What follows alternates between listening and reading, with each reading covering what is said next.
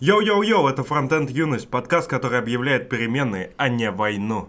Мы ставим цели, забиваем хуй Наши мечты бьются как бойцы ММА. Что даются на то и жуй Неделя это всего лишь день, день, день. Сейчас все правдивее ваших кумиров Мы расскажем им сказки, обзовем это миром. Погоня за сыром у мышей это жизнь Так что держись, в конце мы слетаем с обрыва Хули нет, если да, оторву от себя Целый кусок, он утонет в сетях И мы будем смотреть, его ждет пустота Мы перепутали реальность с игрой Начнем с интересненького.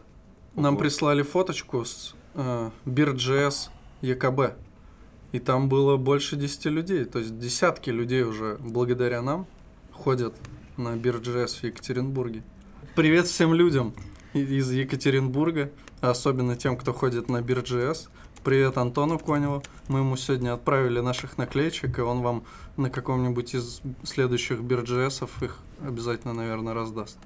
А, Боже, храни ЕКБ и храни наш район ради всех, кто со мной. Всех, кто со мной. А теперь поговорим немножко о донатах. Э, Нам снова, конечно же, задонатил Дмитрий Малахов. Наш лучший подписчик. И лучший донатер на все Можно на бис уже снова спеть, я не Да знаю. хва- Хватит уже это. Это можно как отбивочку уже. Он с каждым разом присылает нам все больше денег. Интересно, когда они у него закончатся. Будем надеяться, что никогда. Надеюсь, что не из моей зарплаты. Еще, еще был. Еще был перевод с банковской карты, и в комментариях было написано то, что я произнес в начале подкаста, и нам это понравилось, и мы респектнули тем самым человеку, не представившемуся. Да, представляйтесь, подписывайтесь. Мы будем хотя бы знать, кто это. Да, будем знать своих героев. Мне очень понравилась эта игра слов там. Объявляем войну, а не переменные. Блин, наоборот. Да, в следующий раз наоборот. Мы объявляем войны- войну, а не переменные. Тимлит. Что там с порнхабом? Донаты донатами, конечно, но важная новость. Pornhub объявил, что в честь Хануки они открыли доступ бесплатный к своему премиум, э, премиум контенту. И наши подписчики, бля, и наши слушатели, возможно, даже... Да, блядь, да хватит. Да подписчики, ну что ты? И наши слушатели, возможно, даже успеют еще зайти и воспользоваться этим классным Да. сервисом. Главное, закупите полотенец, там, не знаю. Я, насколько понял, Ханука идет с 30 по 20 декабря. Это праздник свечей, которые зажигаются в честь чуда, произошедшего при освящении храма после победы Иуда Маккевея над войсками селевкидского царя Антиоха в 1064 году на нашей эры. Да прибудет с вами. А еще мы были на HolyJS, но пока мы не об этом. После HolyJS мы встретились с Александром Майоровым. Угу. Он Да. классный. Клевый. Мы с ним... Разрабо... эм, Ну, сетево, Руководитель. HR-агентства.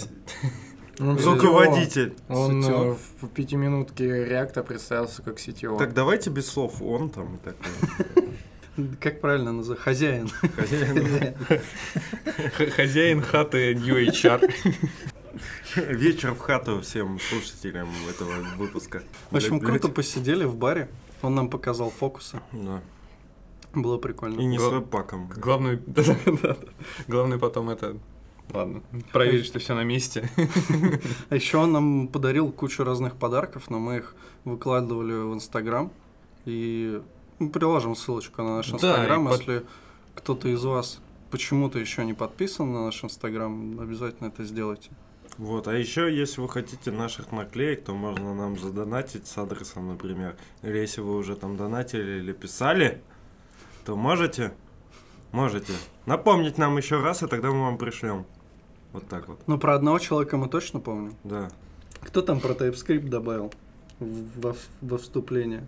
А кто ж его знает? Э, А, я добавил. Давай, ты не согласен? Нет, просто э, после нашего последнего, так сказать, подкаста, если вы понимаете, о чем я, где мы обсуждали TypeScript и почему мы от него отказались и почему мы используем Flow, нам наш подписчик в чатике написал мнение.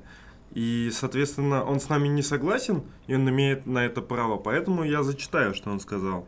Я, кстати, не согласен с доводами против TypeScript в подкасте. Во-первых, TypeScript не стремится стать CoffeeScript. так как они постоянно дорабатывают язык и деприкетят некоторые вещи, чтобы он был максимально похож на обычный JS по мере внедрения разных фич JS. Во-вторых, не вижу каких-то проблем, чтобы в любой момент выпилить весь TypeScript из проекта и поставить только JS часть кода, так как типы интерфейса т.д. просто удаляется, а все остальное работает как и в JS.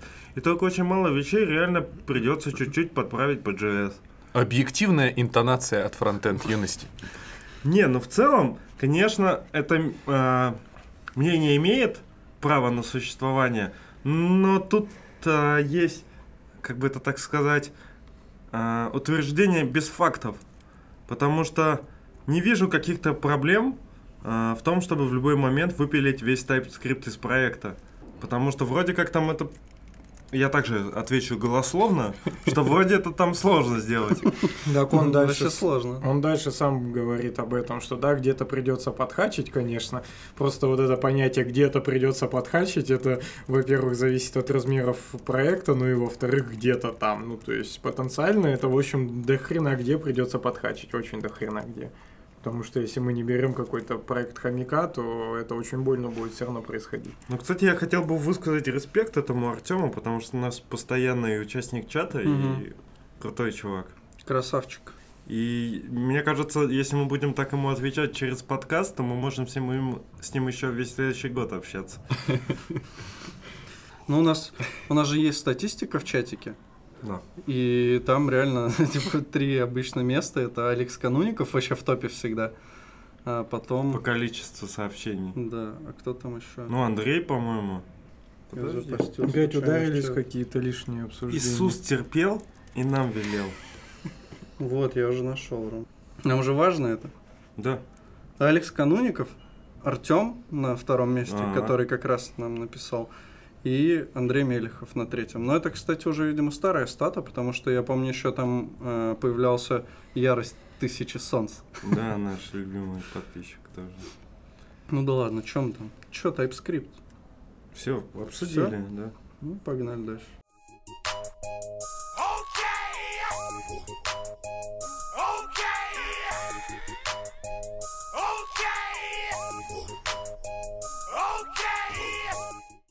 Мы, мы вернулись, как, наверное, все наши слушатели знают, э, с Holy.js, который проходил в воскресенье и в понедельник минувшие. Числа, к сожалению, я не помню, но В дум- думаю, не важно. Да, в Москве.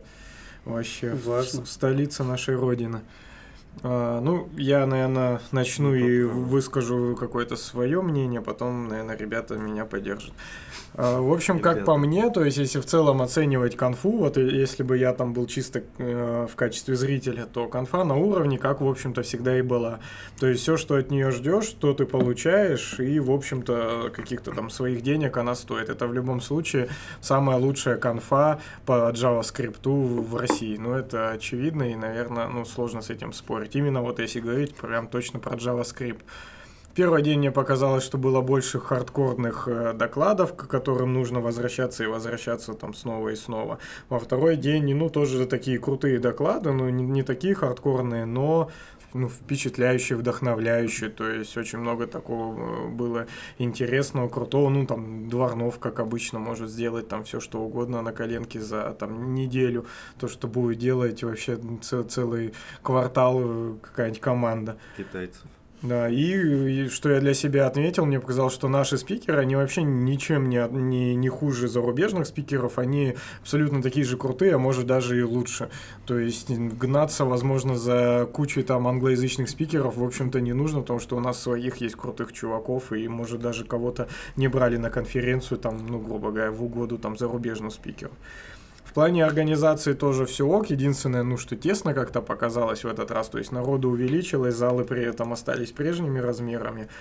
Ну и плюс можно еще конфу оценивать по комьюнити, но это вот, скорее всего, как раз самый негативный момент, то, что комьюнити у нас, конечно, такое не- недоброе, там во время конференции Блядь, после я бы нее. корова мычала.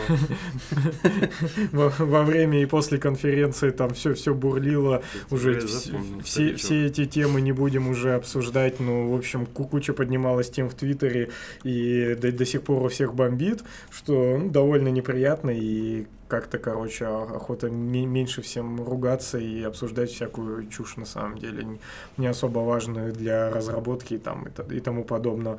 Но в целом, как мне показалось, лично мы круто съездили, круто выступили и повстречались э, с людьми, которые нас слушают, там пофотографировались к ним, с ними с- к нам подходили, что-то там, ну, общались, вы выражали какие-то свои там теплые чувства к нам, что было, конечно, прикольно и классно. Ну и в целом затусили с прикольными чуваками, кому вот передавали в том числе приветы, на тому же майору и так далее. То есть, в общем-то, вообще быстро время прошло, и можно было так кататься постоянно. Мы можем даже по именам назвать. Андрей из Frontend Weekend а, Виталий Слободин, Зар Захаров и еще чувачок из Яндекса, я не Артём. помню. Артем, я фамилию не помню. Всем, Который представлялся оренбургским гопником. всем им привет. А еще есть у меня такая Ремарка. ремарка. Нам тут, мне ВКонтакте в личку начал писать чувак и пишет «Привет, где подкаст?» Я ему говорю, ну что, задер- задерживается все дела, он опять пишет «Привет, где подкаст?» Мой любимый подкаст. Передай мне привет, пожалуйста. Так вот, мы не передаем привет просто так. Мы передаем привет только тем, кто нам донатит. Или каким-нибудь крутым чувакам, которые нам что-то полезное сделали. Ну ты, блядь, зажрался. Не, ну просто прикинь, не, как бы нам-то было, в принципе, не впадло. Но проблема в том, что если нам начнут, вот прикинь, там по 10 человек писать, просто передайте нам привет, то мы же устанем привет передавать Ну, просто так. Ты когда вот эту э, сценку делал, твой голос э, был похож на чувака из КВН из сборной Краснодарского края. Че, не видели? Ну, я потом поставлю. Но он, типа, у них всегда сценка начиналась с того, что он выходил и таким же голосом говорил, там, мне позвонил Путин. И такой диалог, типа, делал. Вот Такой же. Так а что, по поводу переполненности зала, в принципе-то, тому были небольшие причины. Там Охременко как-то заболел там на один день и выздоровел на следующий, и выступил на следующий. Там произошла перетасовка докладов. Так Охременко Но- не должен был в первом выступать в зале. То есть, Должен. Нет. Он не в Нет. первом Нет. зале, а в третьем. так а, поменяли из двух одинаковых, по-моему, залов чуваков. Ну, Да да, ладно, но Охременко. интересность доклада все равно же была такая разная. То есть там поставили вместо него PNPM и NPM и прочее, и многие, мне кажется, свалили с этого доклада. Хотя могли бы на Хременко уйти. Да, дело-то не в этом даже. а дело в том, что на Крокфорда тоже пришло столько людей, но вот на первый кинот, на самый, где был единственный доклад, типа на все три Ну зала. да. И туда вообще было нереально влезть. Ну, возможно, как бы они рассчитывали на то, что все сядут, там все места займут, может, какие-то были свободные места, но туда уже было вообще не пробиться. Что вы считаете, ваше мнение по поводу песен в конце доклада у Охременке? Да мне сам доклад с самого начала, его ответ, кстати, по-моему, возможно, и нам, да, про то, что мы же его обвиняли в излишней как-то наигранности Да обвиняют, Он же ответил в итоге, что он там взял и выкинул мишуру на сцене, типа что я нет, я не играю на сцене так слишком. Вот, и в конце, да, эта песня тоже такой момент. Ну, не знаю.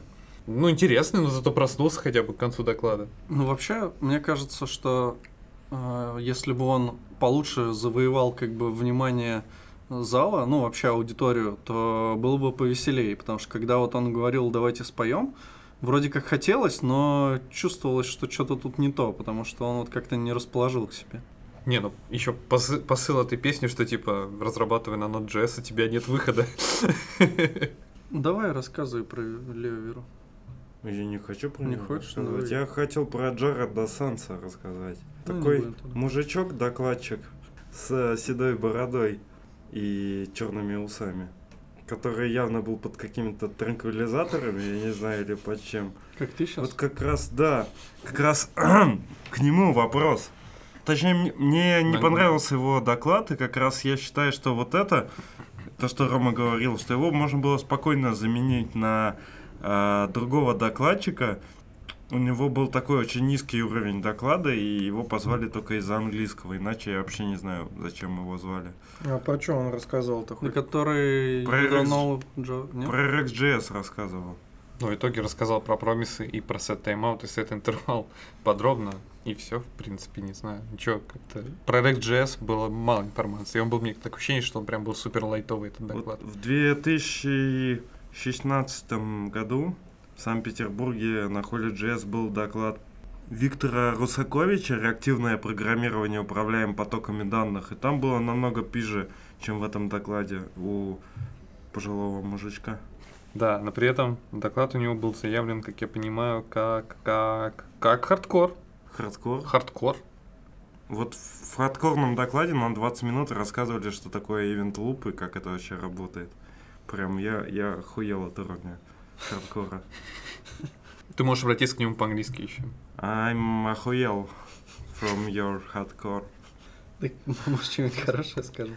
Эм. Давай, Ром, Так я же сказал уже все, что хотел. Не, на самом деле, сама конференция, опять же, мне тоже понравилась. И там э, реально первый день был очень крутой в плане докладов. Второй я просто меньше смотрел. А в целом, именно организация, э, вот и то, что это была гостиница, и то, что в ней э, были крутые помещения, звук, все на уровне, трансляция, жратва, прям еда очень вкусная была, и халявный алкоголь, все, короче, круто. И там еще охрана была, и то, что там вну- прямо в гостинице это проходило, и можно было в гостинице взять номер туда-сюда ходить, это вообще удобно. Набухался, проснулся, пошел на конфу, набухался, проснулся, пошел на конфу.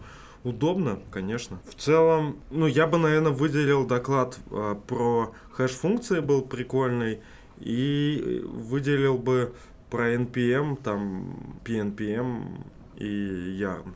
Мне понравился. Мне, кстати, понравился доклад от Ли. человека... Нет, ну, от Ливеру тоже, да, понравился доклад. Как всегда, он был крутой.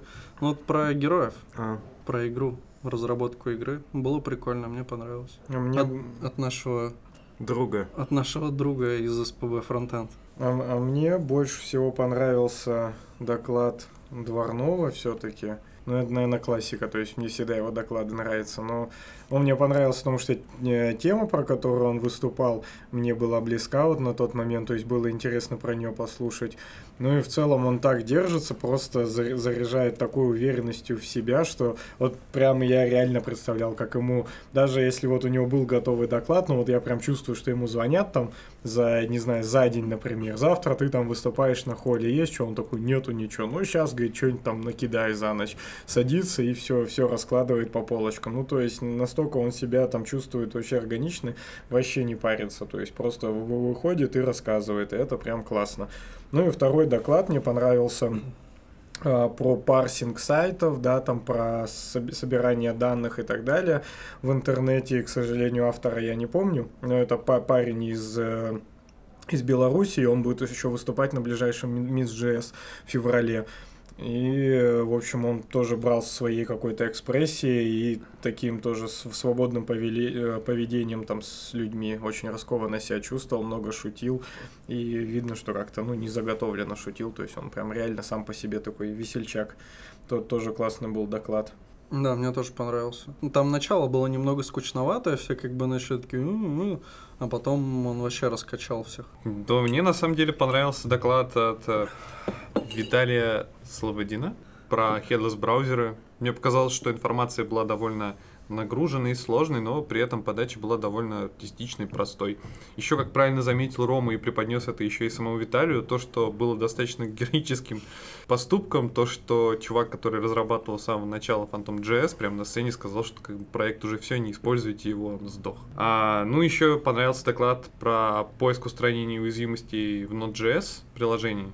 Да, неисправностей Node.js приложений под капотом. Это был супер-мега, самый, наверное, хардкорный доклад, так как по мне. Это тот доклад, к которому действительно нужно будет возвращаться еще несколько-несколько раз. Нужно будет еще попытаться найти, может быть, или сделать транскрипцию этого доклада, понять вообще каждую деталь из этого доклада и попробовать в практике. Ну, в общем, тут сразу же три, кстати, доклада этих подряд. И доклад от Виталия Фридмана мне тоже понравился, хотя есть к нему один нюанс то, что чувак даже переинтриговал публику. Лично я, например, ожидал, что сейчас реально будет. Он же сказал вначале, то, что будет игра. Мгм. И начал показывать слайды, и на этих слайдах просто была фоновая музыка, довольно интересная динамическая там картинка на фоне этого слайда, каждого, который предшествовал каждой секции доклада. И как бы ты ожидал большего, что сейчас будет реально супер, супер интерактив с публикой. А Ну да. получилось, что интерактив заключался только в том, что он спросил, чего вы хотите, про это хардкорного доклада, изи или медиум. И в итоге вроде бы все по хардкору сказали. И я вот не знаю, была ли у него какая-то вариация в докладе, ну, в слайдах между разными уровнями. Мне кажется, он, Я думаю, просто, ли. он бы, кажется, просто по-разному каждый уровень обыграл бы. Вот и все. Но подача очень артистичная, на самом деле. Ну, Он еще привез конфеты, я, правда, не помню откуда, откуда-то из Прибалтики вроде. Ки- Кидал в зал там за какие-то правильные ответы или там догадки и так далее. И казалось, что он будет их расширивать вообще все время постоянно, но и при нас мы потом вот убежали готовиться к, к автопате.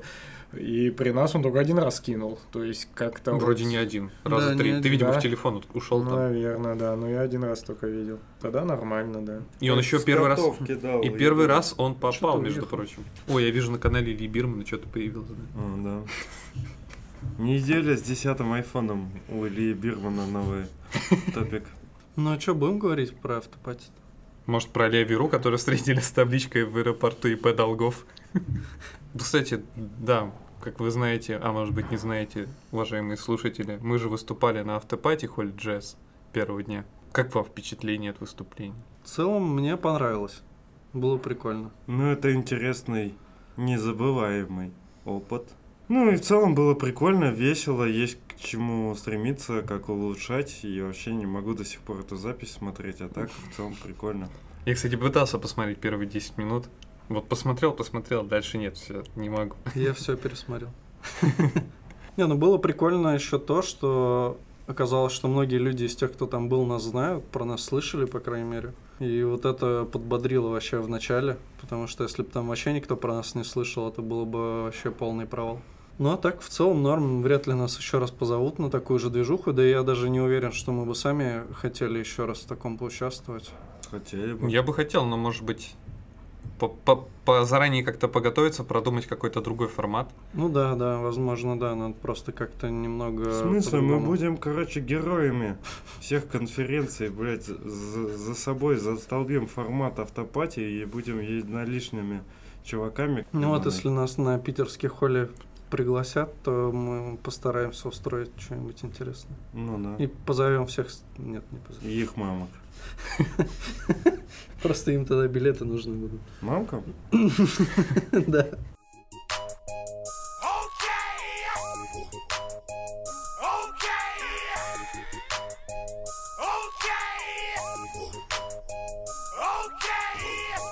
В общем, какой-то чувак, Э- Эллен Вирвсброк, э, он же редактор спеки ЕС 2015, то есть человек, который, по сути, участвовал в создании этого стандарта, создал опрос в Твиттере, в котором ну, на английском языке там всего лишь одно предложение, но реально сложно понять, что там написано. Ну, что он имел в виду, его в комментариях там, то есть пошел тред, и там его переспрашивали, ты это имеешь в виду, он там всем объясняет.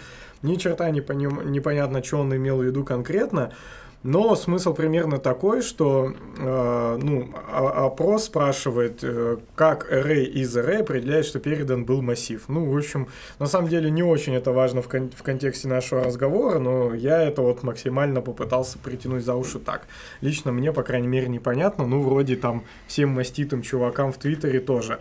Короче говоря, Арчибальд нажал кнопочку в этом опросе и неправильно нажал. И расстроился конкретно так, что написал целую статью. Вот, в статье он говорит, что вот есть такая штука array из array, и вообще в целом как можно проверять, что у нас массив. Можно типа посмотреть, что конструктор сравнить с array, но тогда если мы сделаем наследование от array, тогда уже эта проверка не пройдет, то есть уже у нас конструктор ну, не будет равняться Я там array. инстансов всегда проверяю. Ну вот, следующий вариант instance of. Арчибальд про него говорит. Instance of прям окей, все работает, но тоже есть одна проблема, что если у тебя массив, к- который ты проверяешь на массив, создан в iframe, тогда тоже проверка провалится, потому что он будет смотреть instance of array, и array будет брать из своего вот этого родительского, грубо говоря, там скоупа. А он-то относится к скопу айфрейма, и, соответственно, это не тот уже array, и тоже все, короче, обосрется. То он ебанулся. Ну, Чё, какой нахер айфрейм? ну, Ты типа, понял вообще, Сань? Ну да. Я что-то не помню. Как, Ну, в смысле, у как, тебя блядь, есть чё, блядь? контекст окна, есть контекст айфре- айфрейма, и по сути, когда ты делаешь instance of array, он действительно смотрит на объект, который находится в контексте окна, а не твоего этого айфрейма. А как мне обратиться к массиву из айфрейма, точнее, как мне обратиться к массиву, находящемуся во фрейме из моего окна? Тут легко. Это ты делаешь документ query selector iframe и потом content window. точка и твоя переменная. Она типа там в глобале вот лежит, это content window у нее глобал а такой. Не, ну Нахуя он туда, блядь, вообще полез? Что-то я не понял. А в чем ты же инстансов проверяешь, и просто у тебя получается типа как э, это инстанс не того массива или Ну что? да, это типа array, который у тебя в окне, не тот array, который у тебя в айфрейме. Да. Ну, ты же просто смотришь, а, а, кон- какой конструктор его создал. А у тебя конструктор-то не тот создал, который у тебя в родителе в настоящий момент. Так он же все равно array. Так это же, блин, Да. ссылка в памяти, и типа это разные просто куски памяти, блядь. Конструкторы разные. Вот так вот, такая магия. Но это только начало, на самом деле, чуваки. Статья вообще оказалась, ну, не такой, как бы, фановой, как казалось. Потому что, когда я решил ее прочитать, все на меня посмотрели, типа, о, халяву забрал. Она вообще не фановая, там просто херня еще та. Су- суть в, чем? Что вот все-таки он зафакапился и с instance of, и с, с проверкой на конструктор. Но array из array не факапится в данном случае.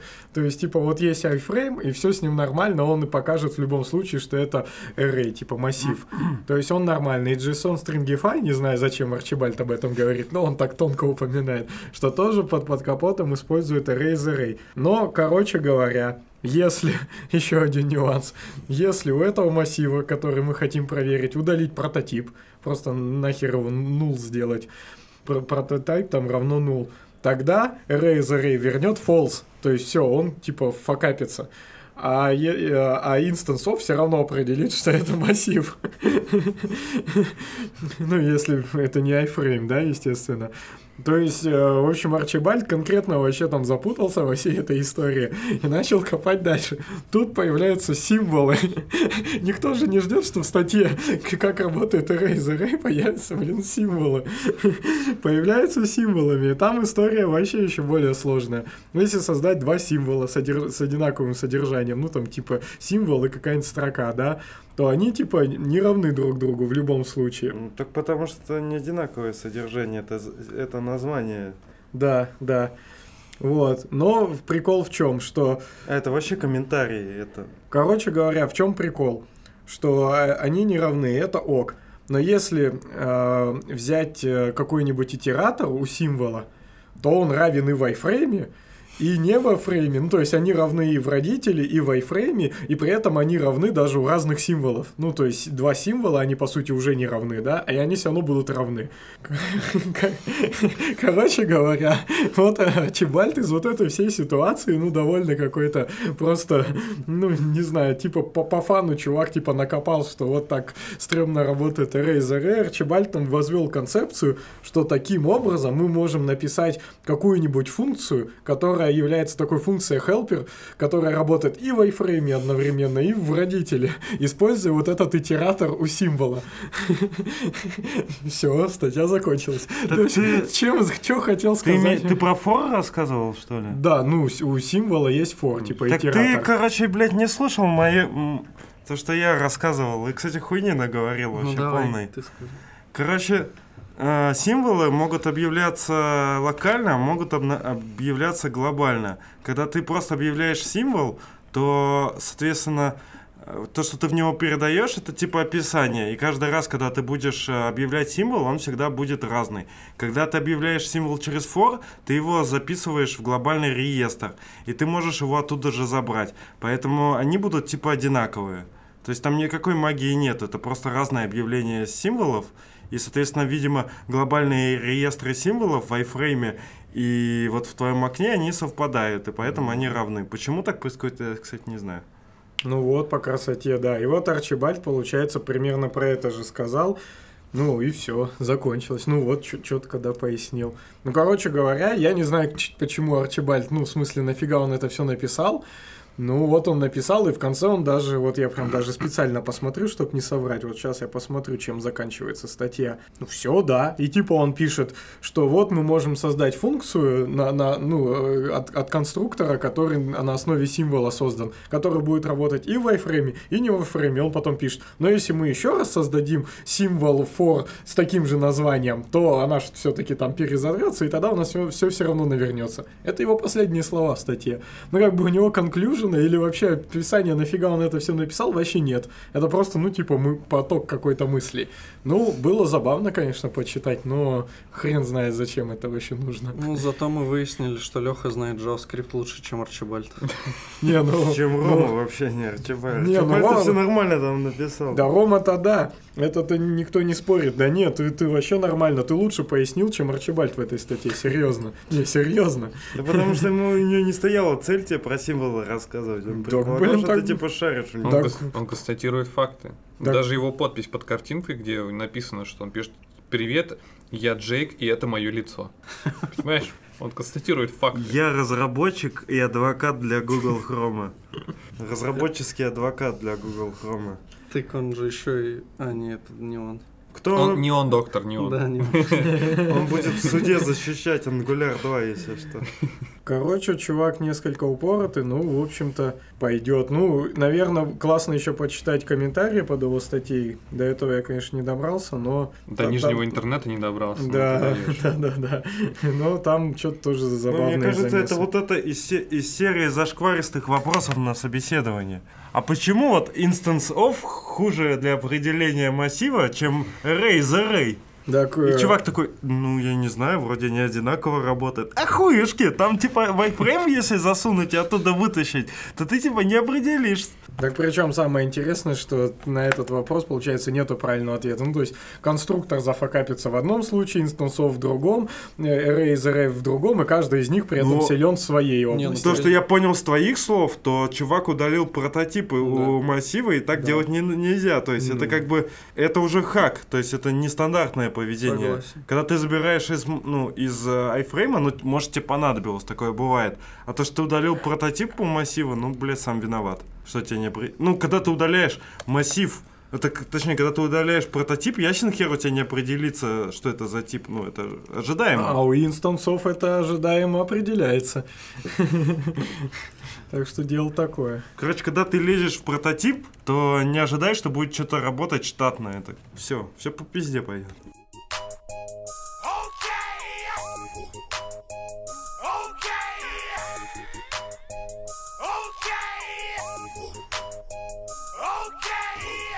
А, в общем, на Медне вышло, вышел сайт а, от неизвестных товарищей. Он, кстати, State of JS называется.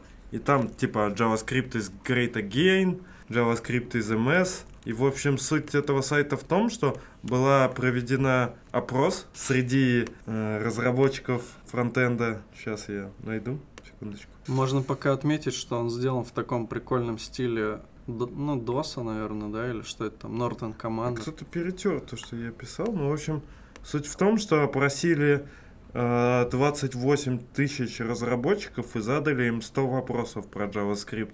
И после чего все эти данные сагрегировали в красивые различные э, графики, там и вот эти круг- кругляши, там пироги и прочую хуйню.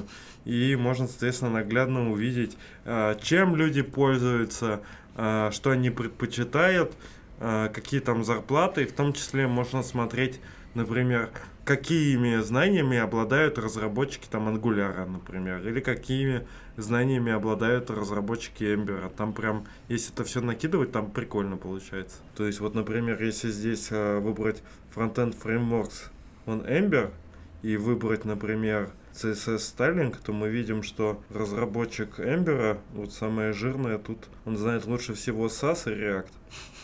Ну, при том, при И том, что. И Bootstrap. при том, что линии вообще далеко не жирные. Ну, то есть, Да. такие слабенькие какие-то связи у него со всеми Это остальными ну, технологиями. всё потому, что в инфографике даже все понятия относительные, типа мы понимаем, что в общем и целом во всем мире разработчиков Ember меньше, чем остальных фреймворков, поэтому линии сдать здесь тоньше. Что-то там мне вот показалось интересным, я помню. Кстати, мне показалось интересным, что когда я выбрал э, CSS и Styling, тут есть Foundation Bootstrap, CSS NGS, LESS, Stylus, э, SAS SCSS, Plain CSS, а пост CSS нет. А, я тебе объясню, Ну да. почему нету пост CSS. А Если ты зайдешь в раздел CSS, то там есть результаты тоже по либам, соответственно. И здесь, э, ну сколько их тут? 7 штук, 7 первых самых. И здесь тоже нету пост CSS. И надо нажать Other Answers, где типа после, ну, восьмое место, и там пост CSS. То есть пост CSS по популярности в мире на восьмом только месте получается. То есть, и при этом, да, и при этом, если вот посмотреть раздел CSS, то там Foundation и Bootstrap. Какого хера? Ну, то есть, при чем тут вообще в CSS, да, Foundation и Bootstrap? Как он может конкурировать хоть как-то с пост CSS? Это вообще тулзы просто совершенно разного уровня. Ну, это разные тулзы, да, но получается, что это все про CSS. Ну, то есть и Bootstrap это считает CSS фреймворк, так же, как и вот этот, как там, Foundation. Нет, вот не соглашусь. Foundation... Это CSS фреймворк, по сути. Нет. Ну, во-первых, в них, в них есть JavaScript, ну, начнем с этого, то есть JavaScript там также поставляется. В Bootstrap JavaScript мало, а вот Foundation JavaScript, ну, может, не больше, чем JS, но он играет там ключевую роль. Я потому что в свое время их сравнивал, и у Bootstrap фишка, что ты больше штук можешь сделать CSS, а в Foundation, что ты больше штук сделаешь JS. Ну, там, короче, в то время, допустим, Bootstrap уже анимации делал на CSS, а Foundation все еще на JS. И вот у них разница такая была. сейчас, конечно, фиг знает, но смысл в том, что так как бы JS-то там есть, и, в общем, это вообще не про то. Но а Вот- пост CSS это типа штука тоже для обработки А CSS. Вы знали, что есть такая штука, как Elm CSS? Нет. Она самая непопулярная среди CSS фреймворков. Вот зато у Foundation прикольный логотипчик. Там такой чубака какой-то. Let's да, вы обратите внимание лучше, Элм, хер с ним. Обратите внимание, что ставил Components, господи, он тоже там, блин, на четвертом месте с конца. Во-во. Но он просто еще не набрал такую достаточно популярность. Elm. CSS. Elm CSS lets you define CSS in Elm. Удобно же. Ну да, норма- нормас. Прямо такое же дерьмо, как и в этом. Как, как Style Components? Styled Components. Ну уж нет, ну типа Ну уж того. да. Ну, да уж нет, да в Style Components ты пишешь э, в синтаксисе в таком же, как ты CSS пишешь, то есть абсолютно так же. Здесь А- ты тоже пишешь в синтаксисе. А это чё вообще Здесь за какие-то синтаксис? объекты, здесь какие-то, вон, видишь, объекты. Это Elm, походу. Ну, Ты в синтаксисе. Ну Elm ладно. Ну пишешь. понятно, да. А как тебе CSS писать в синтаксисе Elm? Не, ну, Охуенно, Есть же, есть же да? CSS NGS решение, где пишешь стили объектами. Не, ну тут Ну, ты пишешь вообще Прикольно, на у него, другом он языке. еще не 20 пикселей написал, а PX20. Да, ну так это вот всё, типа в стиле Эльма ты пишешь. PX это функция, потому что, скорее всего, как функциональщина. М, Но Ну да, RGB да. почему-то 120-120, а Border Короче, 3 ну, знали бы вы вместе. вы Ну, в смысле, да, это типа как вот если взять какой-нибудь этот э, Lisp или еще что-нибудь, тебе первым это функция, вторым, третьим, четвертым, пятым, так далее, А это почему аргументы. Border без пробела? Border 3 сразу в одно слово. Не знаю. Возможно, Border. возможно, Border 3 это типа... Дерево бордера? Какой же, блин, странный синтаксис. У Эльма? Да. Рома, почему ты до сих пор Эльм не знаешь? Ну, я его смотрел, нормально у него синтаксис, это вот для CSS у него может какая-то дичь, не знаю, что там. Сила же как раз Style Components в том, что ты в темплейт стрингах пишешь прям нормальный CSS, и, и более того, ты, допустим, в React Native тоже пишешь нормальный CSS, Вот, там и ещё- это круто. Там есть еще почему-то Flexbox, э, Так. Skeleton, Погнали дальше. а Bulma, Bulm у Не, не, не будет? А Кто-нибудь Bulm у надо знает? Нет. Так, все. 23 к звездочек. Перестаем холиварить. В общем, как раз просто я в тему скажу, что так же, как непонятно, что здесь делает э, Foundation, Bootstrap и так далее, в общем-то, не особо относится. Допустим, в, build- в Building Tools, например, есть э, NPM, Мгм. ну, ну ладно, NPM. Остальные Скрип- все... NPM скрипт, а, ну, бра... а, ну все остальные, ладно, по делу. Ну, Может, в Other еще Answers есть что-нибудь другое. Ну, в общем, Yarn вот, да, тут есть. То есть, NP... ну, NPM Scripts. Ну, короче говоря, у них немного, конечно, вот эти области да, довольно размытые. Понятно, что NPM Scripts, например, ну, хотя раз он отдельно от NPM выделяется, то тогда что вообще NPM действительно делает в сборщиках? Но есть какие-то точки соприкосновения, ну, блин, их с, бо- с бо- сборщиками вообще никто не называет, только какие-то идиоты там. На чем ты собираешь там сайт? Да я его на Bower е собираю. Ну что за бред? Ну, то есть вообще какая-то дичь. Да, еще, кстати, забавно, что я вот зашел в Build Tools, и там А, Есть React Native, э, Native Script, PhoneGap и Electron. Это в mobile ты зашел. Да. Ага. Причем тут Electron и Mobile. Тоже верно. Ну, короче, нельзя этому верить, но посмотреть стату прикольно. Ну Не, да. ну, Но самое интересное же мы не обсудили, это о бабках. А бабка? Самый оплачиваемый фреймворк. Бабки я не смотрел, Я кстати. тоже, а где? Ну вот Ну, ребята developers. статистику посмотрели, а самый оплачиваемый фреймворк, если что, это Ember. Да, кстати. А Офигеть. самый оплачиваемый язык Reason. Подзави... Ну, этот, Ну, диалект. диалект, Java, да. Ну да. Они тут как-то его смешно называют. Флава. Флава. А, кстати, самый нищебродский фреймворк — это Vue.js. Са- самый низкооплачиваемый. Да. А, Ну, нет. говорю. Это самый непопулярный. В общем, смотрите, Reason самый высокооплачиваемый, при этом мы возвращаемся во вкладку с результатами, и там Reason самый непопулярный. То есть все, что самое непопулярное, самое высокооплачиваемое. Так что я бы, может, все равно этим не очень гордился. Ну, типа, у Не тебя, очень. у тебя, Варик, либо ты находишь работу и получаешь нормальные деньги, либо ты просто бомжара. Ну, типа, ди- ди- диверсификации какой-то вот этой нету, типа, нечто среднее, я не знаю. Зато из диалектов языка лучше всего знает ES6, даже больше, чем Plain JavaScript. Я вот не понял, как это вообще возможно. Да, ну вот они, да, разделяют Plain JavaScript и E6. Ну, Это, наверное, вот эти всякие ре- реактеры, ангулярщики, Мгм. которые типа насмотрелись видосов Абрамова, но при этом не знают JavaScript, и они уже знают ES6, а из Array не знают объектов. Так зато вот О, лес, массивов. лес разработчики получают больше всего денег, говорят. Не, В CSS? Да. а больше, чем... А, ну, логично, Самое- что больше. Самое меньшее это Bootstrap, а самое большое это лес. А CSS, было. такое. Нет уже bootstrap разработчиков. Явно придется вырезать. Что это вообще было? Блять, кто-то не думает вообще о том, что, ну, типа, кто-то говорит, ты начинаешь что-то там, звуки всякие распространять, и как бы получается, что... Я говорю, это вообще лабуда. Понятное дело. Ну, вон, роллап разработчики больше всех получили. Ого. Учите роллап, наши юные И слушатели. процветайте. Я как раз хочу роллап заиспользовать. Роллап, лес и Ку- Куда ты его хочешь Да. использовать? Есть для библиотечки. Для дальше. Подожди, подожди, а на бэкэнде, на Нарратив. фронтендерском бэкэнде надо использовать... О, важный. любителям коа посвящается зарплаты. Вон, вправо. вправо. Короче, больше всех зарабатывают почему-то чуваки на хэппи. Ну, а, кстати, потому что это мощный фреймворк. Хаппи. API. Мощный API. Но тут такая же логика, что Ко вот на втором месте, а по количеству использования, ну, оно, ну, как бы, да, тоже на втором месте, но все равно крайне непопулярны по сравнению с Экспрессом. Они все крайне непопулярны. Может, дальше. Дальше. Ща. О, а знаете, какая самая непопулярная технология на бэкэнде? GraphQL. А, а затем Kraken. Даже Кракен, блин, популярнее. Я не знаю, что такое, да, но Kraken... Между прочим, у Кракена 4К звезд на гитхабе, а вы ржете над ним. А чего А в... у Кракена, смотри, какой логотип прикольный. Так это... а Это Кракен. От Гид Кракен видел? Они вообще пиздатые. У них очень крутые логотипчики, там все такое. Вот тут вообще красиво. Вы, кстати, еще не, не заметили, что в стейт-менеджменте на первом месте, причем с солидным разрывом, REST API, а не Redux. Redux на втором месте. То есть REST наше все.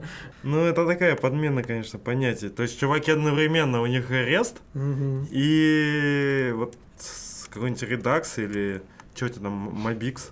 Какие выводы мы можем сделать из этой темы? Да, выводы... Вообще интересно было бы сравнить с предыдущим годом. Мне кажется, здесь нету дифа, или он тут есть где-то. Мне ну, нравится, что там внизу везде есть Оценка? шкала, э, насколько да. счастливы люди, которые на этом разрабатывают.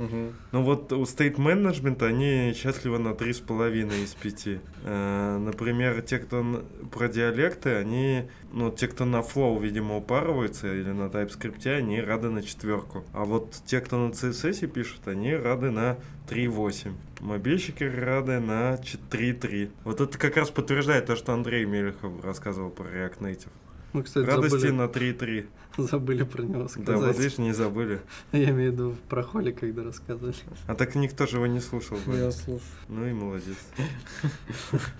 И conclusions, ничего. Ну, тут можно выводы, наверное, сделать, что, ну, ли- лично я, я вот как по своим внутренним каким-то ощущениям, то ну вот, вот так все и есть. Как вот эти графики показали, я, в общем-то, примерно такое, такое соотношение силы представлял. Единственное, что, наверное, ну, пост CSS для меня уж слишком далеко от верха, и это мне странно, потому что, мне кажется, все пилят на пост CSS, а тут SAS, лес там Да очень не все, сильно ты что, обгоняет. пост CSS не такой популярный, как Да, вот SAS и лес. Это За просто у рубежом нас он- САС топчик. Да, это у нас он просто как бы более-менее популярен, и то, наверное, только из-за того, что Ситникова так активно пиарит, что а так, ну, он старается как-то пиарить это за рубежом, но все равно ты там за, за пару конференций не сможешь распиарить так, чтобы вся Европа там, допустим, пользовалась твоей библиотекой или там все индусы. Да странно, она же, ну реально этот подход намного лучше, чем пользоваться САСом и лесом, и почему вот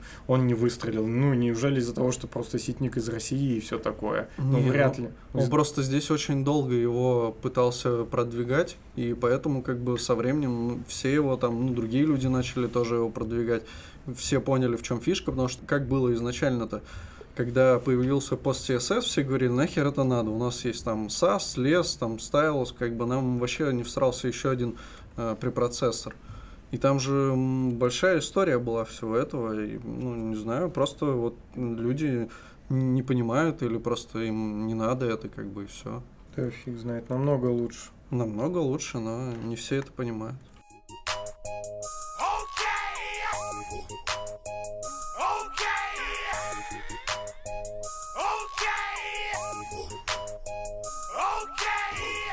Давайте про Atom-Type. Че, Саня, у тебя появились файлы? Да, я у тебя все, по идее, сейчас стер. Но я смотрю в отражении, в камере я что-то ничего не вижу. А у тебя один файл? Да. Дерьмо. Короче, обновилась такая штука, как Atom Teletype. Это штука, которая позволяет вместе работать над одним кодом. Самое главное, что там появилось, это возможность редактировать много файлов сразу. Ну, то есть э, раньше было так, что ты создаешь как бы сессию, к тебе чувак подключается, и какой у тебя таб с файлом открыт, такой файл вы вдвоем и редактируете. Сейчас они вроде как сделали так, что э, вы можете ходить по всем файлам оба того человека по, по всем файлам того человека, который как бы хост. Э, Но почему-то мы вот сегодня пробовали и пробуем прямо сейчас, и фигня в том, что как был один файл, так так и остался. А Саня мне тут ломает проект. Ну, то есть я могу переключиться, вот смотри, я... О, ты переключил. У меня появился еще один файл. Во, то есть работает, значит. Ну, то есть, а да. вот так, третий появился? Ну, три уже файла, да. IBM...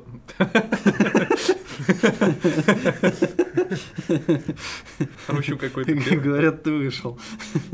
Да, у меня все почему-то вылетело, да. У меня, возможно, сетка лаганула. Но написано, что портал закрылся. Half-Life, блядь.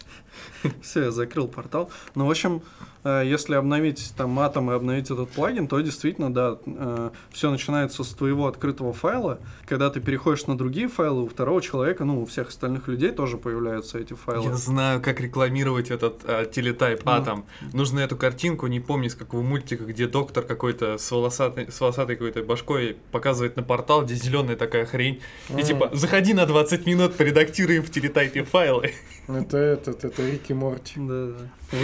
Еще что интересно, они об этом нигде не писали, но насколько я понял по видосу, там сохраняется код стайл твой. То есть, ну, там показано прям так, что один типа табами делает отступы, а другой пробелами. Ну, то есть богатый может созвониться по телетайпу с нищебродом и одновременно редактировать файлы. Да, Мы да. же знаем, что тот, кто пишет пробелами богаче. Ну, я не Понятно. знаю, через что там это сделано, но Через этот, они же говорят, через WebRTC. я имею в виду именно то, что у тебя code style твой, но у меня code style мой. Но это вообще логично было бы предположить, что оно так будет, потому что, прикинь, к тебе подключается вот этот вот придурочный с своими пробелами ломает тебе нахер весь проект. Ну, знаешь, Зато ты богаче станешь сразу же. Бабок больше. табов меньше. Погнали дальше. Бабок. МД. Бабок больше, табов меньше. Бабок больше, табов меньше. Бабок больше, табов меньше. Нормальная тема.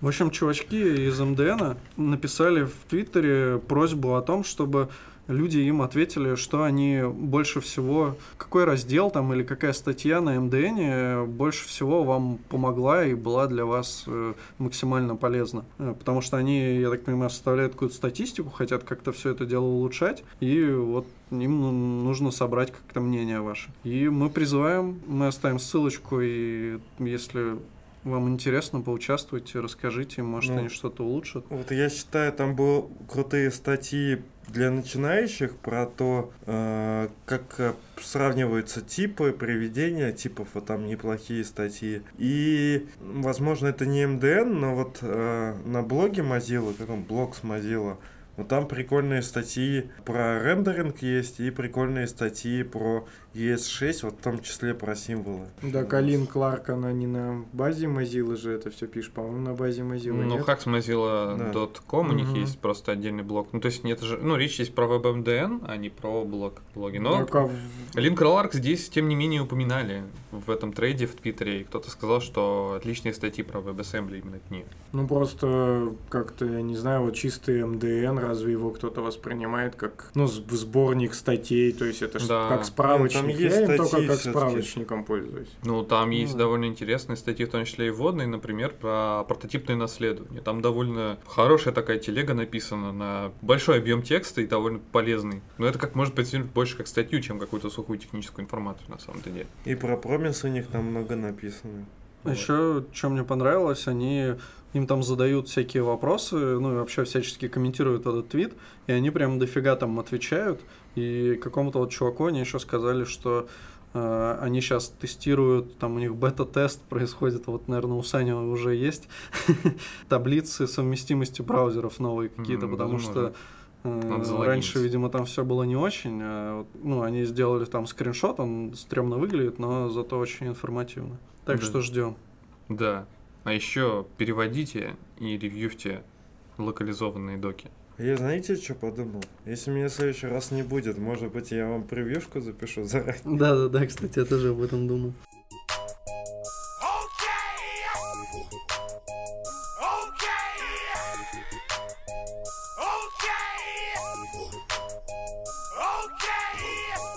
Ну, в общем, да, следующая тема это как правильно писать property, property, properties в классах в React.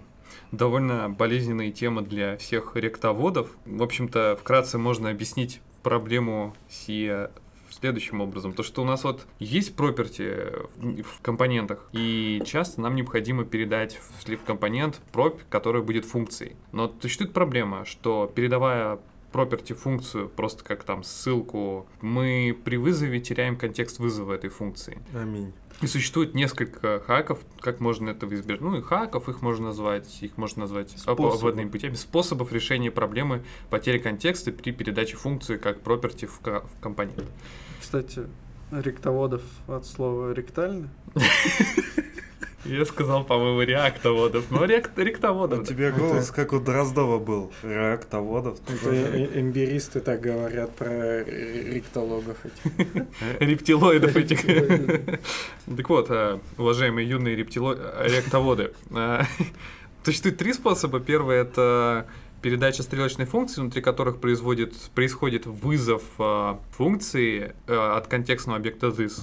Поскольку у нас вызов происходит внутри этой стрелочной функции, у нас контекст, он остается. И вызов в рамках этого контекста происходит. Второй способ — это в конструкторе заранее, в этот же property, э, где мы храним функцию данного там компонента, мы пишем функцию, но заранее забинденную на контекстный объект этого компонента. То есть, то есть там, например, это Bind. будет выглядеть как this sum method равно this sum method bind this. Выглядит отвратительно, начнем с этого, минус этого подхода. Ну и нужен тебе тогда, Питон. чтобы это было именно классом.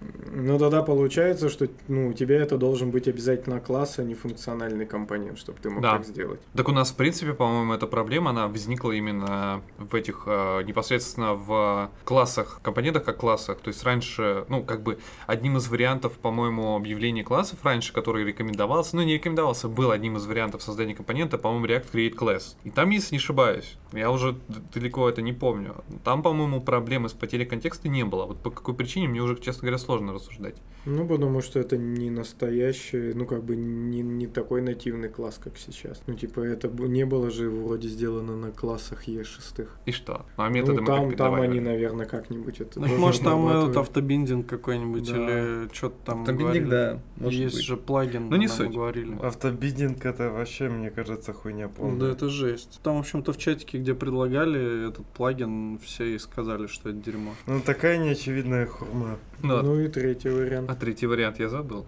Плагин? Плагин. Ну, Не Ты знаю. сказал всё-таки стрелочная функция, Через биндинг. биндинг и... Через два двоеточия? Еще третий. О, через два двоеточия. А это еще работает? Нет, это, это, это, уже еще не раб- работает. да. Это еще не И работает. уже, и уже еще не работает.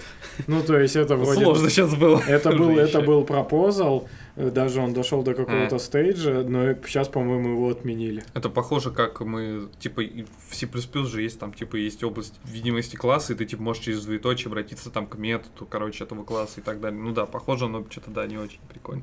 Не, подожди, сейчас я тебе найду третий способ. Подождите секундочку буквально, чтобы полнота обзора у нас была. Ой, да все, Да домой, секунду. пора спать. хочется. Так что, тему надо, если раскрываем тему нормально, Ну то я, тогда. я стараюсь. их Ну так и мы старались Вы- раскрыть. Я жопу тут рву, блядь. Сейчас я скину, открывай. А ты, блядь, зелень подкильная, блядь. И третий способ, это она зависит на самом деле от э, пропозала, который сейчас находится в этапе втором уже, по-моему, после разделения нескольких одного пропозала. Это типа статические п- property, филды в классе. То есть можно было бы через равно при объявлении класса указать на прям метод. То есть он будет лежать прям в классе как статический метод. И можно было бы, да, использовать его. Но поскольку фича экспериментальная, это третий способ еще более хуже, чем первые два. И чем два двоеточия? Ну, чем два двоеточия мы вообще не рассматриваем в рамках э, каких-то реализуемых и реальных каких-то способов, понимаешь? Мне два двоеточия больше нравятся. Я тоже. Это как в ПХП. Да, кстати. Вот. Там, и, кстати, методы так вызываются. в принципе, несколько есть трейдиков э, в Твиттере, где мастодонты JavaScript, скажем так, обсуждают... Диасмания? Доктора. Доктора Доктор тут ни JavaScript. при чем. Мне просто понравилось слово доктор. А, кстати, Мастодонт начал эту тему, на самом деле, да, Алекс Рашмайер же. Так и Дэн Абрамов там, да, вписался. Дэн Абрамов списался. А, на, сам- Мауэр. на самом деле там, там три ключевые фигуры. Это Алекс Рашмайер, Бенедикт Мюррер и как раз Дэн Абрамов. И в процессе обсуждения, обсуждение свелось к тому, что хороший способ с точки зрения производительности именно в React это bind this в конструкторе. То есть это самый быстрый сейчас и эффективный это способ передачи функции как пропертей в компоненты. И это связано не с производительностью виртуальной машины JavaScript, а именно с проблемами React, ну не с проблемами, назовем так, Почему? с архитектурными. Ну там же, если ты байнд делаешь, то у тебя уже есть эта ссылка, и она всегда будет отрабатывать. Дело в том, что как раз-таки, когда, если мы рассматриваем чистый JS, не JSX, а уже скомпилированный JS файл, у тебя, по сути, у тебя там просто будет лежать метод. Тут проблема-то в другом. То, что у тебя метод рендер, он каждый раз при вызове, каждый раз будет, да, как бы получается, появляются еще функции, короче, при каждом рендере у тебя функции будут отличаться. И у тебя, типа, из-за этого будет проблема перерендера именно React. В смысле, прям если ты передашь стрелочную функцию, ну, в смысле, ты будешь, если делать функцию прям непосредственно в рендере, то у тебя каждый раз при, от рендера к рендеру у тебя будет, типа, ми- каждый раз эта функция новый. А если ты делаешь bind в, конс- bind в конструкторе, у тебя, типа, ссылка на эту функцию, она не будет от Да, рендера к да. рендеру меняться. Ну вот, так значит байнд надо юзать. Да. Или две точки.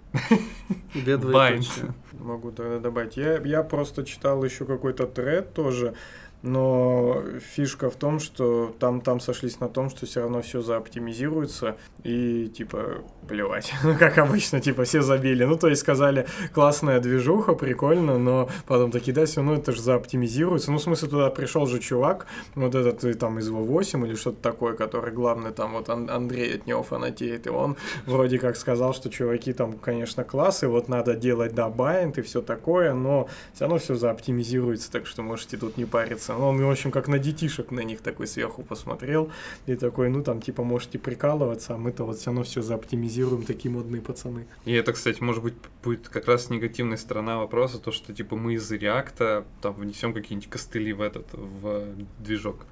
Это уже не первый раз, кстати. Вот а, мы в прошлый раз обсуждали этот Do Proposal, который то же самое а, из-за React пытается нам в наш любимый JavaScript какую-то хуйню внести. Вот. Аминь. Вообще меня бан, bind пиздец как бесит. Ну, мне нравится. Меня тоже бесит. Это говно. Стрелочная функция лучше намного. Выглядит аккуратней. Bind, он как бы ограничивает. То есть ты как функцию забайндил, ты ее больше разбайндить не сможешь. Нужно un- unbind сделать.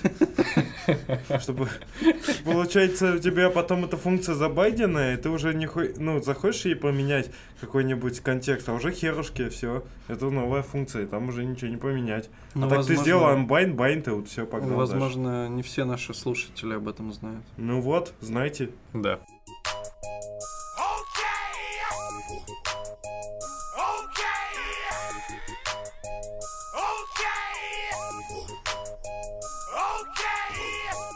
Ну, общем, там? а теперь более веселым и менее грустным о том, что у нас происходит в сообществе. Это же грустно, блядь, Почему? харасмент ебаный там. Или ты не про это? Ты не, не про... Я не про харасмент. Ага. Я про то, что недавно вышла новость о том, что React внедрил в свои процессы так называемый Request for Comments. Вообще, я хотел сказать, что такое Request for Comments. Это такая штука, типа публикации, которая, ну, типа, описывает какой-либо процесс, либо технологию, либо протокол, какую-то информацию. Эта штука, она появилась еще на заре, там, начала интернета, в Апарнете. В 69 году выпустился первый такой э, тип публикации. И вообще публикуют эти документы чуваки, которые сейчас э, рулят интернет. С самого начала появления интернета этот формат э, для общения был очень популярен. И вообще он э, на самом деле был сделан таким, для того, чтобы, ну, типа, получать фидбэк от всех участников довольного сообщества, ну здесь вот речь именно про интернет, о том, нравится ли всем разработанные фичи или нет. На самом деле вокруг этих RFC ходит много всяких веселых баек и историй. Начнем с того, что вообще на самом деле за историю создания RFC выходили шуточные такие документы RFC, типа протокол для кофемашины, например, был выпущен, что-то такое. Интересно то, что этот формат, он довольно важен для развития сети интернет, и он сильно на него повлиял. То есть появление таких документов, как Rex for Comments, запрос на комментарий, он типа, привел к тому, что развитие интернета было, так сказать, всесторонне афишируемо, и все комментировали, в общем, и получали все, кто разрабатывали какие-то протоколы, получали фидбэк от сообщества. И в апреле 2014 года такую, такую штуку, как RFC, внедрили в Rust, а потом в августе 2014 года внедрили в Ember, и в октябре 2016 года внедрили в пакетный менеджер Yarn, наш любимый, в котором есть эмоджи. И в этом месяце команда э, разработки React анонсировала поддержку процесса внедрения и обновления через RFC. Что это означает? Это означает, что теперь всякие новые фичи, которые так или иначе ломают API, которые приносят какую-то новую функциональность, а изначально разработчик или вообще человек со стороны, который что-то хочет внедрить и нового принести в React, он может взять и создать такой документик, а, опубликовать, ну, форкнуть репозиторий и расписать то, что он хочет видеть в React, и открыть pull request на основной репозиторий с этими документами RFC и ждать фидбэка, в том числе от разработчиков React. Разработчики React могут посмотреть и опробовать, сказать, что действительно это good идея. И в течение последних 7 дней, после уже, когда все комментарии были собраны и все изменения были сделаны, очень интересная тема. Не, я просто не. Э, когда все по- комментарии получены, последние 7 дней объявляются как последние 7 дней для комментариев. И в течение этих 7 дней, типа, ожидается, что последний комментарий будет там получен, и все. Если же дискуссия опять продолжается, и очень много изменений произошло в документе, опять, еще раз, на последние 7 дней мы ходим. И, наконец, после того, как все комментарии получены и фидбэк весь собран, мы как бы типа мержим этот RFC, и все, и нововведение можно уже внедрять. То есть это такая премодерация для. М, Нет, на самом деле ишью все-таки можно разделить на несколько э, типов. Это багфиксы, баги и ижи, ижисы, которые касаются проблем производительности. И есть ижисы относительно того, что требуется что-то новое, и которые что-то конкретно сильно меняет API, или какая-то новая идея. А, именно для как раз для целей новая идея и что-то меняем в API был создан такой э, React приобщился к миру вот таких э, более серьезных основательных процессов. Чем это хорошо, такие вещи, как RFC, тем, что они а, позволяют стандартизировать и улучшить процесс внедрения новых фич, потому что как минимум до того, как их начнут активно внедрять, они как минимум будут проанали- про- э, проанализированы и просмотрены большим количеством, со- большим количеством людей сообщества. И таким образом ты сам можешь повлиять на то, как новые фичи будут, как будет выглядеть новый React, также повлиять на ход изменений, там, например, от, сам, от самой команды React. То есть всякие новые изменения будут сначала проходить через этот этап RFC. Вообще, на самом деле, прежде чем он вмешивается, еще нужно получить типа approve от самой команды React. То есть, в принципе, команда React сама в первой же дне, если она видит, что этот RFC, ну, ни о чем, она может подискутировать, написать, что, ну, причины, почему это не подходит, этот pull request, и все. И самый интересный момент, что, в принципе, как мне кажется, ты не можешь э, быть против того, что команда React Team отвергнет этот pull request, потому что прежде чем ты начинаешь открывать свой этот э, request for comment, ты подписываешь, по сути, кон- этот соглашение контрибьюций, который прописано, что типа ты ничего не имеешь против. Ну, процесс. ре- Что- React все время на это и будет давить. Все, что им не угодно, будут заворачивать. Как обычно. Ну, не знаю, мне кажется, не факт. Ну, Если что-то интересно. интересное будет. Посмотреть интересно, соотношение будет, сколько в Эмбере вот э, принимается там каких-то запросов от комьюнити, а сколько в Реакте. Потому что в Реакте сейчас все шло от них, собственно, и все, что не от них, они не брали. Мгм. Было бы интересно сравнить. Ну, Сейчас э, в репозитории Reactor FCC открыто 6 запросов. Из них я точно знаю, что первый, ну фактически второй, об этом отдельно скажу, это именно от команды React. Почему первый, фактически второй? Это то, что в моме- в момент открытия первого это был приватный репозиторий, когда они из приватного делали публичные изменения в, в этом в pull request этом с первым RFC делать уже было нельзя. Это баг в гитхабе. Из-за этого пришлось закрыть этот pull request, открывать новый. Поэтому первый PR в репозитории Reactor FCS фактически второй.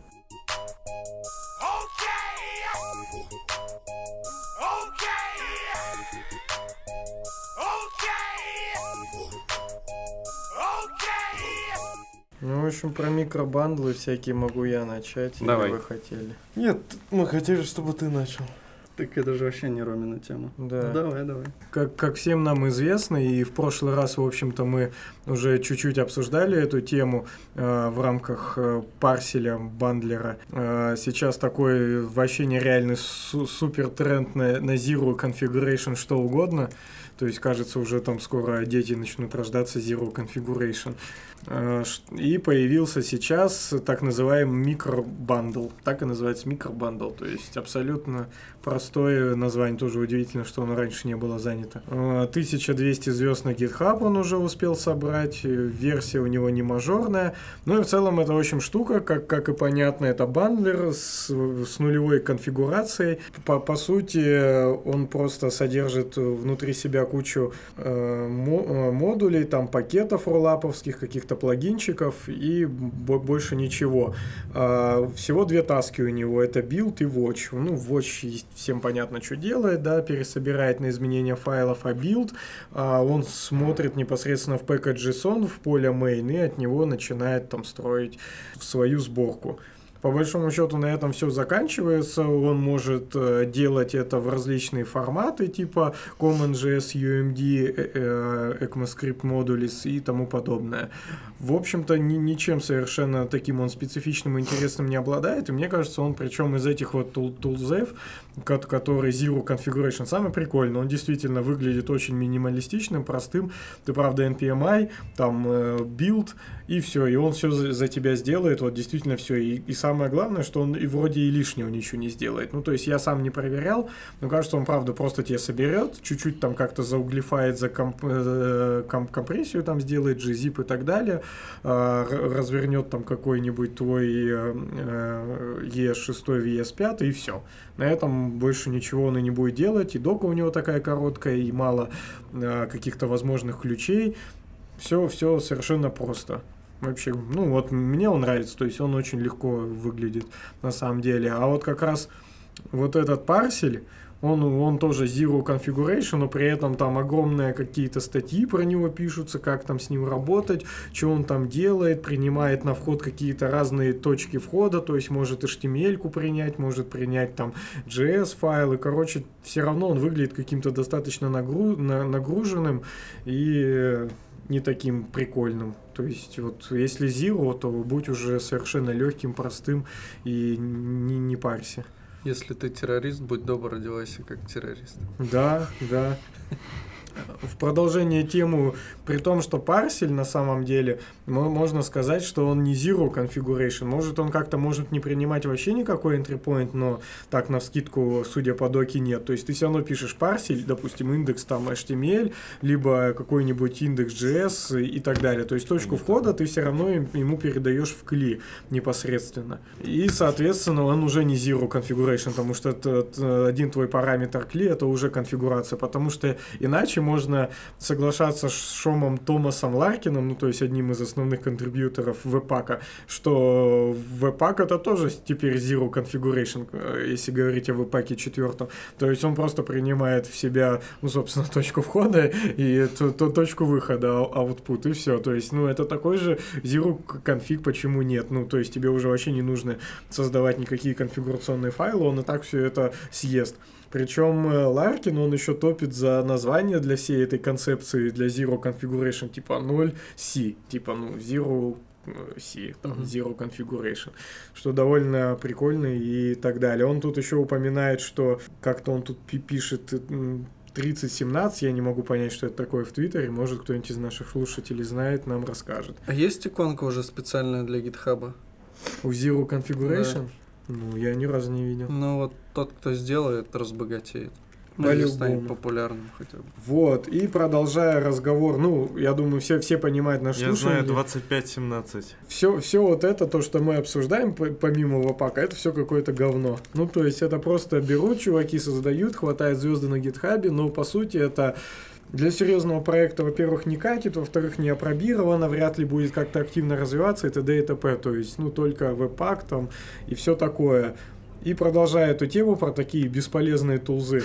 Но, возможно, это более полезная тулза, чем кажется, потому что э, на самом деле ты 3000 звезд на гитхабе, и что-то дока вообще огромное. Есть, есть подобная бесполезная тулза, это э, React Cosmos, но в- вроде она не настолько уж бесполезная, потому что 3000 звезд на GitHub и огромнейшая просто дока с какими-то примерами, и все равно ни, ни хера непонятно, что она делает. Может, вот Саша уже прочитал и понял, что она делает. Я лично понял только, что она может собой заменить Storybook и Real Gal- Galdist. И сделать это как-то прикольно и удобно, но вроде это не ее основное назначение. Ну, судя... Во-первых, здесь э, помимо непосредственно огромной документации, есть еще довольно э, краткая и довольно емкая статья на медиуме, которая описывает преимущества этой библиотеки React Cosmos, мать твое, интересное название. Э, Суть э, проблемы, которая решает React Cosmos, это то, что помимо обычных функциональных компонентов, э, которые у нас достаточно много в React проектах, есть еще и компоненты, те самые умные, которые зависят от контекста. Те, которые зависят от контекста э, роутера, контекста там темы styled components, от э, контекста переводчика, там React Intel какой-нибудь миллиард контекстов, которые используются, фун- э, используются э, этой компонентой, они на момент тестирования отдельной функции, они просто отсутствуют. То есть вы же не создаете каждый раз обертку эту контекст. И, как я понимаю, этот React Cosmos э, позволяет вам создать так называемые фикчерсы, фикчер, фикчер, фик- фикстюры, скажем так, и в, котор- в виде объекта, в котором вы можете писать, в каком состоянии находится у вас приложение на момент рендера этой компоненты. То есть какие есть пропсы у самой компоненты, какая ссылка сейчас активна, какие переводы у вас есть, в каком состоянии находится у вас state. Вот это все уже как бы вы можете с помощью одного объекта описать и потом, по сути, на основе текущего стейта просто зарендерить компоненту, которая обернута в этот стейт весь. Ну, по сути, ты можешь написать компоненту как некий стаб. Ты можешь описать все, что связано с компонентой. Ну, типа, Как? какой у тебя стейт, какие переводы, вот это вот все. Ну и значит, ты все-таки сможешь, условно говоря, себе отрендерить страничку, например, на этих Ну там да. стабах, и нажимать кнопочки и двигаться по процессу там развития твоего приложения. Ну вот относительно двигаться по процессу, здесь в статье представительской до медиуме ничего не написано. Я Вряд- думаю, что это в документации. Тут есть. скорее наоборот. Ты можешь запустить приложение, и у тебя будет показываться стейт, тут вот на демке, который у тебя есть. Ты можешь его подменить, и потом уже с ним запустить приложение. Ну, кажется, это прям прикольная штука, и ее вроде бы действительно до этого не было. Ну, то есть я о ней не- ну, вообще ничего не слышал. Мне кажется, это просто Ой, космос. Ну, вот, возможно, да. Ну, Короче, наверное, не будем особо дальше как-то предполагать, врать и все такое. Лучше попробуйте в следующий Да. раз рассказать. Да, я, ну, я вот вы, на выходных попробую что-нибудь почитать, наверное, про нее, может, даже руками потрогать, потому что мне действительно впервые там за долгие годы интересно, что, что, что это за тулза и все Там такое. песочница есть какая-то. Ну вот песочница, Саша, это, уже. это типа сторибука какая-то вот песочница. То есть ты можешь Ну вот. показать свои компоненты и с ними там где-то играть в какой некой песочнице. Но вроде это можно еще прикольно тестировать. Ну вот можем прочитать, что Стойберг-то пишет. Стойберг тоже ничего, видать, не понял. Ну, кор- короче говоря, он ничего полезного тоже не написал, так что в следующий раз сами попробуем, еще и Стойбергу расскажем. Ты уверен? Ну, он по-английски разговаривает, хоть и он из, и из Вены. А ты не хочешь пообещать нашим слушателям статью, А, ну, чтобы точно никого не обмануть? Да. Прикольно, блин, кстати. Это ты хорошо хочешь меня поймать. В общем, э, мы с ребятами обсуждали, что после хода нужно написать статью про Holy.js, ну, там, с какими-то фоточками, с нашим мнением. В общем-то, мы его выразили, наверное, в каком-то виде в рамках подкастах и в рамках автопати-шоу, но э, понятно, что в статье это прям ну, за- закрепится надолго, типа там рукописи не горят и все такое, поэтому мо- можно написать еще раз об этом, и мы, ну, типа, я обещаю, что, что мы напишем На следующей неделе. на следующей неделе. Ну чё, подошло все к концу. Логическому. Опять выпуск на два часа. Час 37. Заебись. С музыкой до двух добьем.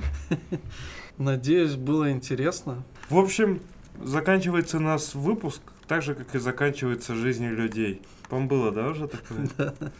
Да. Бесконечный процесс. В общем, что, ищите радость в жизни и любите ближних своих. И все будет хорошо, не переживайся.